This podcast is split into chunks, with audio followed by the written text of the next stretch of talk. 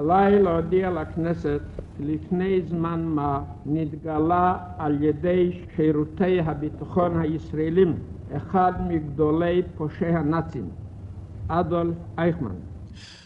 Am 23. Mai 1960 um 16 Uhr trat der israelische Ministerpräsident David Ben-Gurion vor das israelische Parlament und verlas eine kurze Nachricht, die in Israel wie ein Blitz einschlug und auch weltweit eine Sensation war. Adolf Eichmann, einer der Drahtzieher des Holocausts, der Ermordung von sechs Millionen europäischen Jüdinnen und Juden, befindet sich in israelischem Gewahrsam.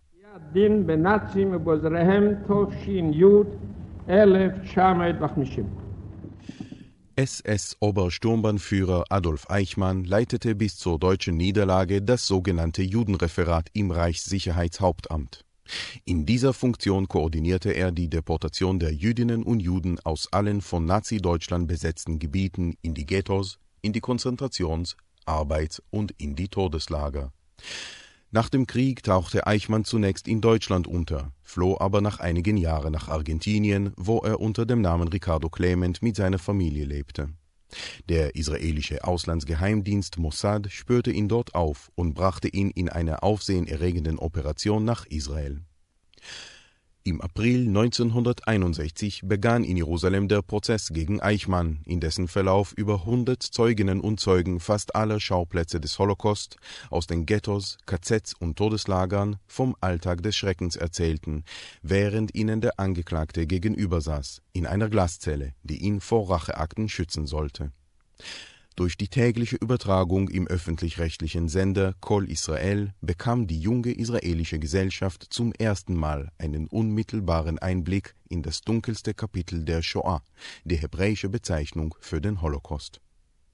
Die Verteidigung des SS-Offiziers übernahm der Kölner Rechtsanwalt Robert Servatius, die Anklage führte der israelische Generalstaatsanwalt Gideon Hausner nach acht Monaten endete der Prozess mit der Verurteilung und dem Todesurteil gegen Eichmann. Revision und sein Gnadengesuch wurden abgelehnt.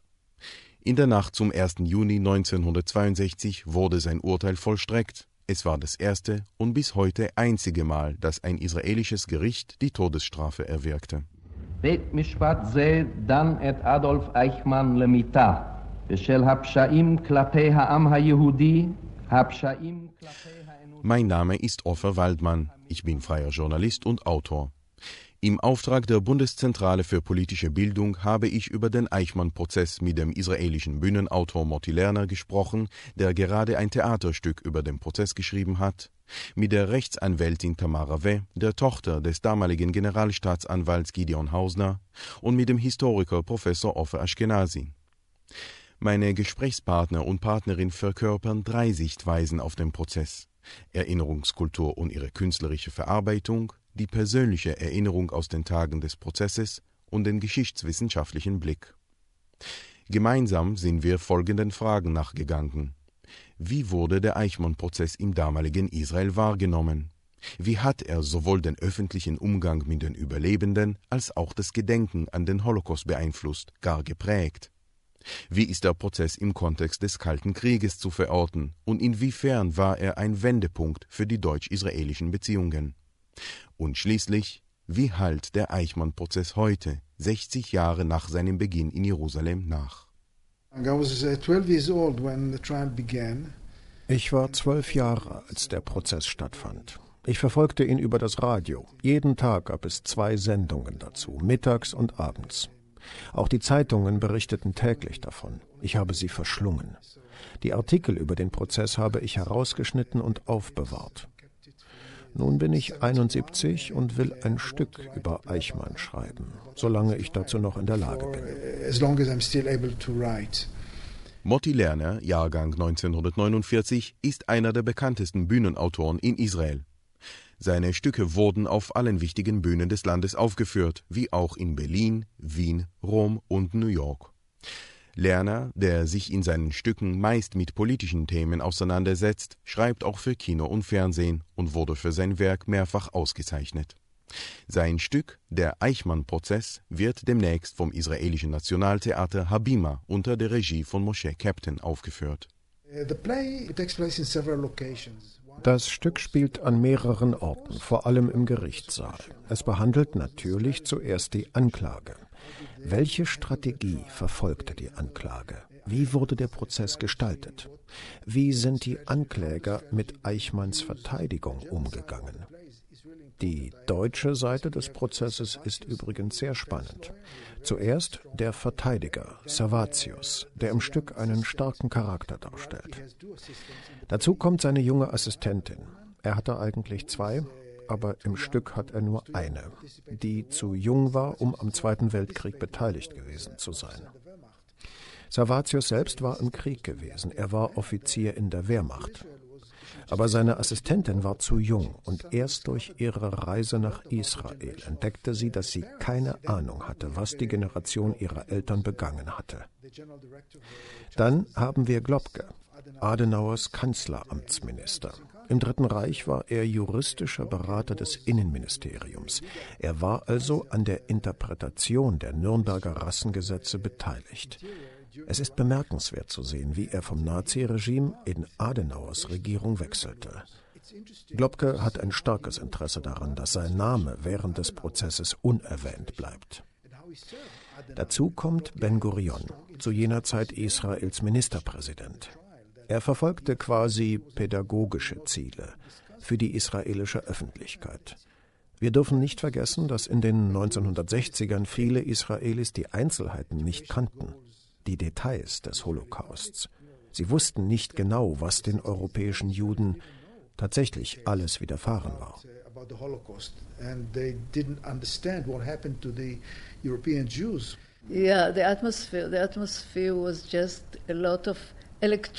Ja, die Stimmung war elektrisiert.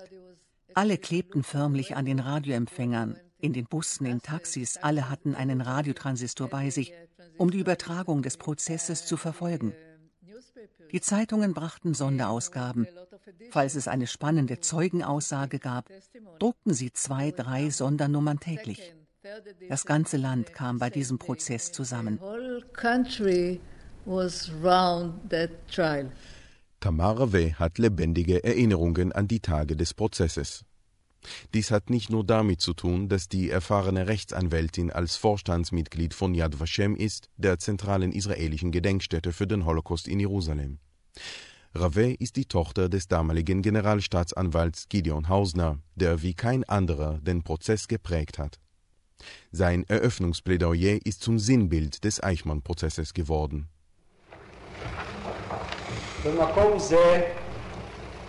בו אני עומד לפניכם, שופטי ישראל, ללמד קטגוריה על אדולף איישמן, אין אני עומד יחידי. An dieser Stelle, an der ich vor euch, die Richter Israels, trete, um Adolf Eichmann anzuklagen, stehe ich nicht allein. Bei mir stehen in dieser Stunde sechs Millionen Ankläger. Doch sie können sich nicht erheben, einen urteilenden Finger an die Glaszelle richten und rufen Ich klage an. Denn ihre Asche türmt sich zwischen den Hügeln von Auschwitz und den Feldern Treblinkas, ausgeschüttet in Polens Flüsse. Ihre Gräber sind quer über Europa verteilt. Ihr Blut schreit, doch ihre Stimme bleibt stumm.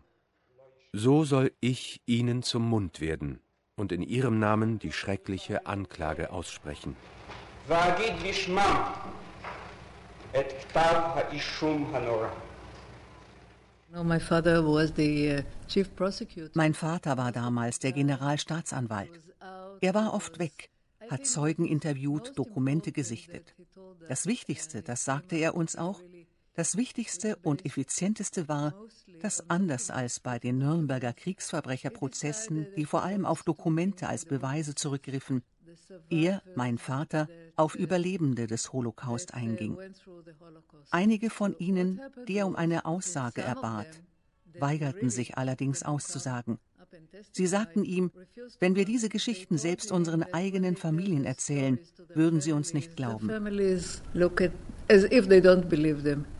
Mein Kind hat mir gesagt, ich stehe in die Kinschure im Ghetto. Sagt sie mir, Mami, ein Foster haben angetan, die schabesdicke Sachen mit Hüchter und Schießen. I remember another lady, her name is Rivka Yoselevska. Ich erinnere mich an eine Dame, ihr Name ist Rivka Joselewska aus Polen, die sagte, wie soll ich mich vor dem Gericht verhalten? Keiner wird mir glauben. Sie wurde zusammen mit ihrer Familie und allen Juden des Dorfs in den Wald geführt. Dort hoben sie eine Grube aus und die Deutschen, die Nazis, erschossen sie. Sie fielen übereinander in die Grube hinein.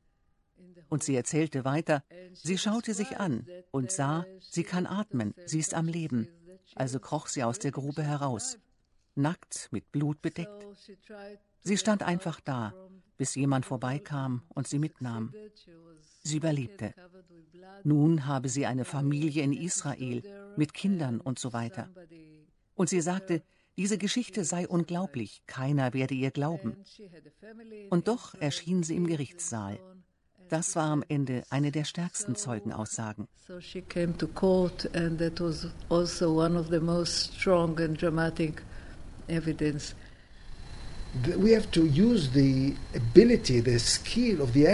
Es kommt bei uns auf die Darstellungskunst der Schauspieler an, nicht so sehr auf die Erzählung historischer Fakten. Die Fakten sind klar.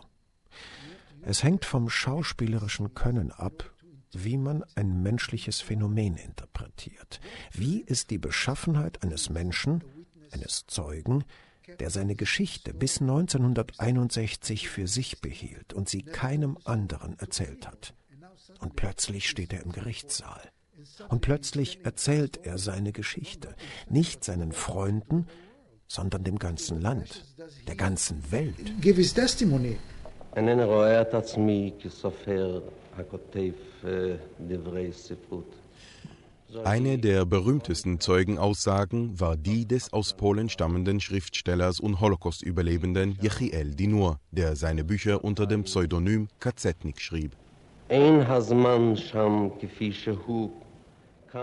Kazetnik, or his real name was Jechiel Dinur. Kazetnik, sein echter Name war Jechiel Dinur, verbrachte fast den ganzen Krieg in Auschwitz. Die Tortur dort hatte natürlich seine gesamte innere Welt zerstört. Und als er in den Zeugenstand gerufen wurde, war er unfähig zu sprechen. Er sagte einige Sätze und brach dann zusammen, ohnmächtig. So groß war der Druck, unter dem die Zeugen standen. Das Wichtigste, wenn wir das aus der heutigen Perspektive betrachten, ist, wie schaffen wir es nicht zu werten, was die Überlebenden betrifft. Ich wollte diese Zeugenaussage präsentieren, um heutige Zuschauerinnen und Zuschauer des Stücks aufzufordern, urteile nicht. Sieh diesen Menschen an, sieh, was er durchgemacht hat. Werte nicht, denn du kannst nicht wissen, was das Ghetto mit dir gemacht hätte. Function in that ghetto.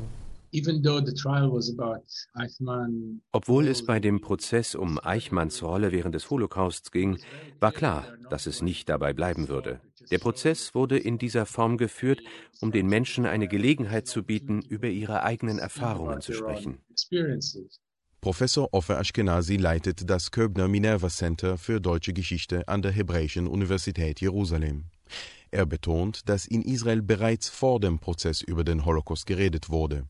Die allgemeingültige Annahme, erst der Prozess habe das Schweigen der Überlebenden gebrochen, ist also etwas überspitzt. Und doch fügt Ashkenazi hinzu, der Eichmann-Prozess veränderte wesentlich die Art und Weise, wie über den Holocaust gesprochen wurde, wie der Holocaust Teil des israelischen Gründungsmythos wurde. Der Prozess popularisierte den Diskurs über den Holocaust.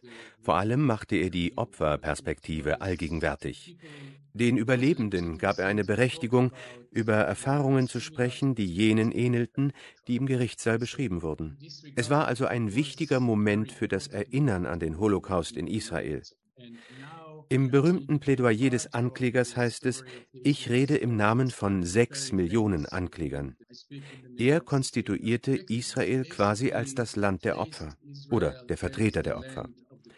Ab diesem Zeitpunkt wurde der Holocaust, vor allem das Opfersein während des Holocaust, Teil der israelischen Erzählung.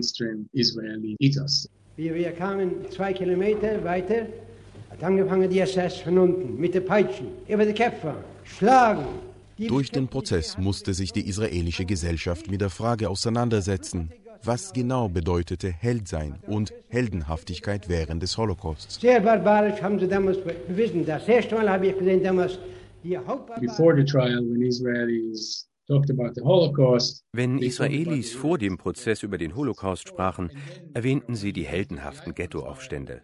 Erst nach dem Eichmann-Prozess fand eine Verschiebung statt, hin zur Opferperspektive. Es wurde über die Opfer gesprochen, die nicht nur wie Lämmer zur Schlachtbank gingen. Ich denke, nach dem Prozess verstand man besser, dass Heroismus und Opfersein gemeinsam einhergehen können. Nun war es möglich, auch über namenloses Heldentum während des Holocaust zu sprechen, wenn es zum Beispiel einfach darum ging, für die eigenen Kinder etwas zu essen zu finden. Die internationale Presse übertrug den Eichmann-Prozess damals weltweit. Vor allem in der jungen Bundesrepublik verfolgte man den Jerusalemer Prozessverlauf besonders aufmerksam. Das Wiedergutmachungsabkommen mit Israel, das die wirtschaftlichen Schäden kompensieren sollte, nicht aber die Massenvernichtung der Juden im Holocaust, war zwar einige Jahre zuvor, im Jahr 1953, unterzeichnet worden. Zwischen der Bundesrepublik und Israel bestanden aber noch keine diplomatischen Beziehungen. Diese wurden erst 1965 geschlossen. Für Professor Ashkenazi spielte der Eichmann-Prozess darin eine entscheidende Rolle.